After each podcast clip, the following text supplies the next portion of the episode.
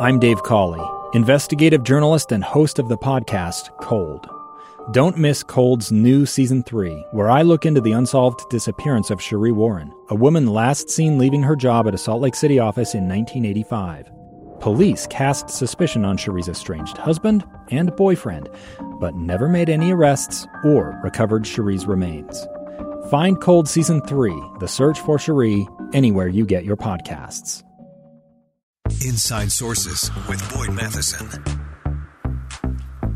All right, welcome back to Inside Sources. I am Derek Brown. I'm here with my co-host and favorite host of the day, favorite co-host of the day, Favorite Leah host Murray. of the day. Exactly. It's Of uh, all the of days. all the co-hosts I've had today, you are the favorite.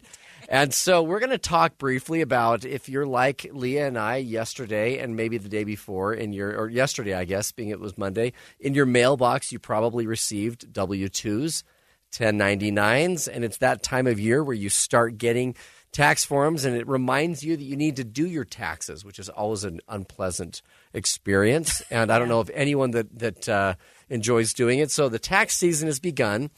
And it's this is also the first post-pandemic tax season.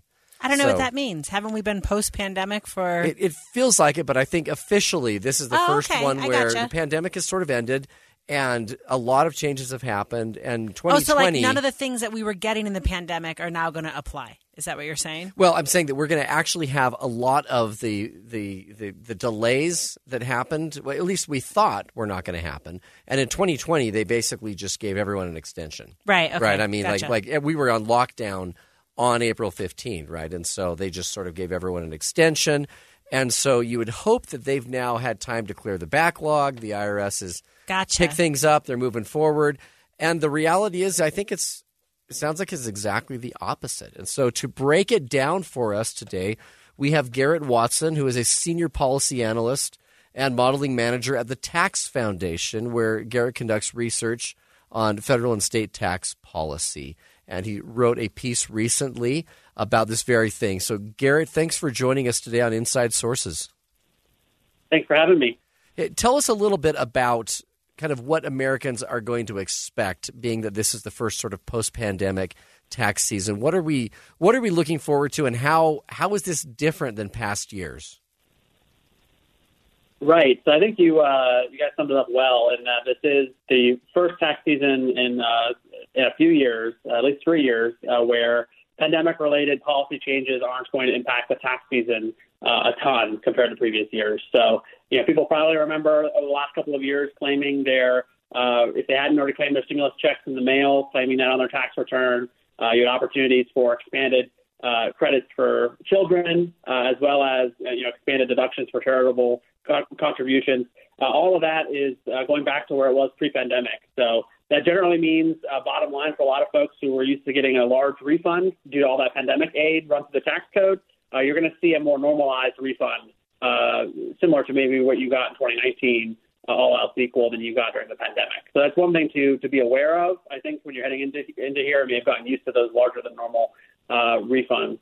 Uh, the other thing I think you all also uh, uh, hinted at was, uh, despite the fact that we're going back to a pre-pandemic policy as it relates to how much you might get in a refund, uh, we're still dealing with an IRS that is still trying to catch up on their backlog of millions of, of paper tax returns from prior uh, tax seasons. So that is something where uh, the IRS will continue to encourage folks, if they can, to file electronically uh, and to uh, either uh, preparing preparing it yourself or working with a tax preparer to uh, make sure everything is uh, is squared away properly the first time, so you can get your refund calculated and sent to you as quickly as possible. That'll still be that is one commonality from what we've seen in, past years that the IRS is still trying to catch up from all of the paper returns they were dealing with during the pandemic. All right, so I was reading in your article um, and that the IRS had reneged on some 1099 reporting requirements that impacts the gig economy. Can you talk to me? Because I'm not at the Yeah. tax foundation. like, I don't really know what all that means. But what did they promise? What did they renege on? And what's going on? I'm Dave Cawley, investigative journalist and host of the podcast Cold. In October of 1985, a woman named Sheree Warren left work at a busy Salt Lake City office. to meet her estranged husband at a downtown auto dealership. She never made it home. Sheree's car surfaced weeks later in Las Vegas. In the parking lot of a hotel casino. No one knows how it got there. Strange. It was strange. Both Sheree's estranged husband and her boyfriend raised suspicion for investigators. I kind of thought that he might have done something. But no arrests were ever made. In Cold Season 3, we dig into double lives, make new connections in the case, and examine the difficulty raised by reasonable doubt. We want answers just as much as anyone else. They have creeps like that now, too, so nothing's changed. That's the new Cold Season 3 The Search for Sheree, now available anywhere you get your podcasts. Yeah, basically, uh, about a year and a half ago, uh, what, what, what under prior law existed was if you were a gig economy worker and uh, you know you earn some income, that's all of course taxable income, but you have to remit that yourself because you're not having a selected deal on behalf of the um, of the of the platform you're working for. Uh, but you had to, in order to get a form from the IRS known as a Form 1099 that reported that income. It was a fairly high bar. It was you know twenty thousand dollars and 200 transactions. So that meant most gig economy workers did not get that form. Uh, that was changed. Congress about a year and a half ago reduced that to $600, meaning a lot of folks who were not getting that form before reporting how much they earned, all of a sudden was being sent to the IRS. And there was a worry at the end of last year that that was going to cause a lot of chaos in this tax season because people weren't prepared uh, to deal with all of these new forms they were getting and how to think about them in terms of their what they actually owe in tax. And so the IRS actually decided uh, late in December to push that a year. So that will not be a problem for this tax season. Uh, the prior rules that existed before that change are still going to be in effect, and instead we're going to have to deal with that next year. Um, the other place where that's come up uh, before is folks, you know, uh, sending money through Venmo or PayPal or other digital platforms like that, um, and that's something uh, similarly will be dealt with next tax season. This year, uh, that that change won't be in effect. So, Garrett, there's this backlog that's out there. Now, the Inflation Reduction Act authorized 87,000, was that the number? 87,000 new IRS agents.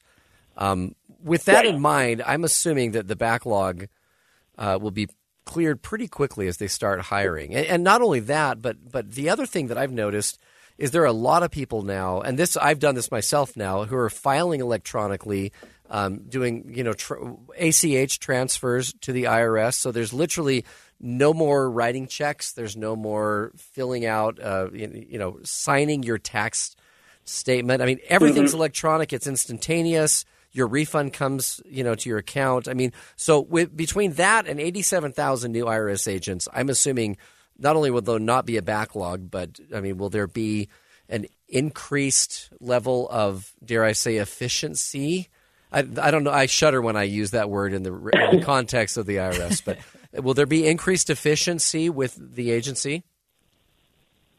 Yeah, I think there is some hope that uh, combine, combining both this additional resource uh, of $80 billion uh, plus the you know winding down of pandemic relief and all the extra work that that entailed and the disruptions of the pandemic, for the IRS will be set uh, in a better footing moving forward. They have made progress on a lot of this backlog. Uh, you know, uh, they're, they're down about half from where they were um, about a year ago or about nine months ago. So that that is good news. Another thing that they're really prioritizing, in addition to the hiring you just mentioned to clear the backlog, is actually automating uh, the um, the process for evaluating paper returns. Meaning that will for folks who do need to use paper uh, or prefer to use paper, that will uh, make things um, more uh, easier on average than it had been in the past.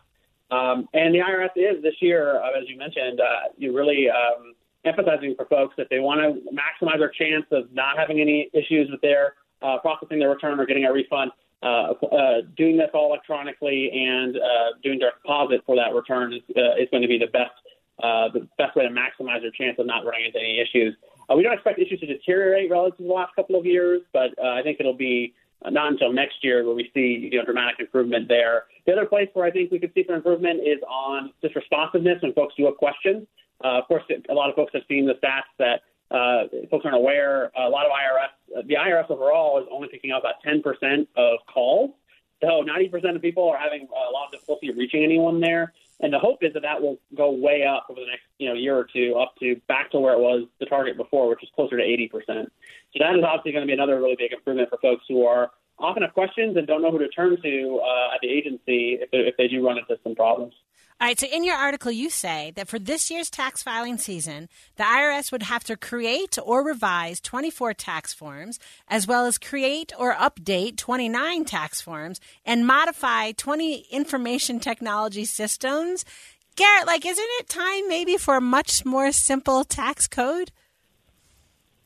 That's right. Yeah, we, we have continued the trend over the last you know few years where we're trying to run a lot of uh, relief uh, uh, and of course uh, social policy through the tax code, and that makes the code more uh, more expansive and harder to administer every time we do that. And that's been an uphill battle for the IRS, right, over the last few years, where uh, you know they were under had capacity challenges prior to the pandemic, and the fact that a lot of our pandemic relief was run through the tax code um, and then a lot of folks, of course, were uh, supported then, but at the same time, it really put the agency underwater. Great. And we've seen that continuing this year. Hey, thank you, Garrett, Senior Policy Analyst of the Tax Foundation. Thank you for joining us. Thank you. And thanks for joining us today on Inside Sources. Stick around for Jeff Caplan's Afternoon News.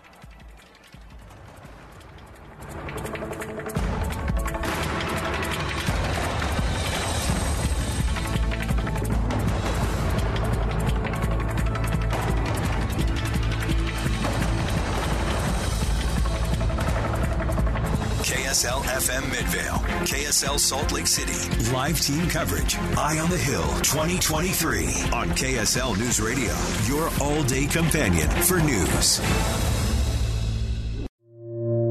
Two friends taking pictures of the rising full moon on a summer night. Two teenage kids doing what teenage kids do. When a stranger with a gun and a death wish changed everything. It was violent, it was senseless, and I will never understand it. I will never accept it.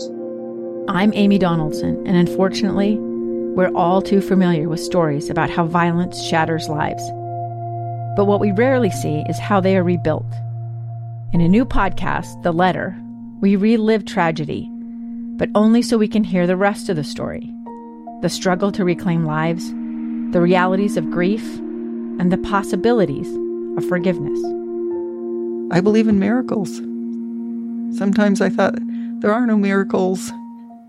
Yeah, there are, and this is a big one. Follow the letter at theletterpodcast.com or wherever you get your podcasts.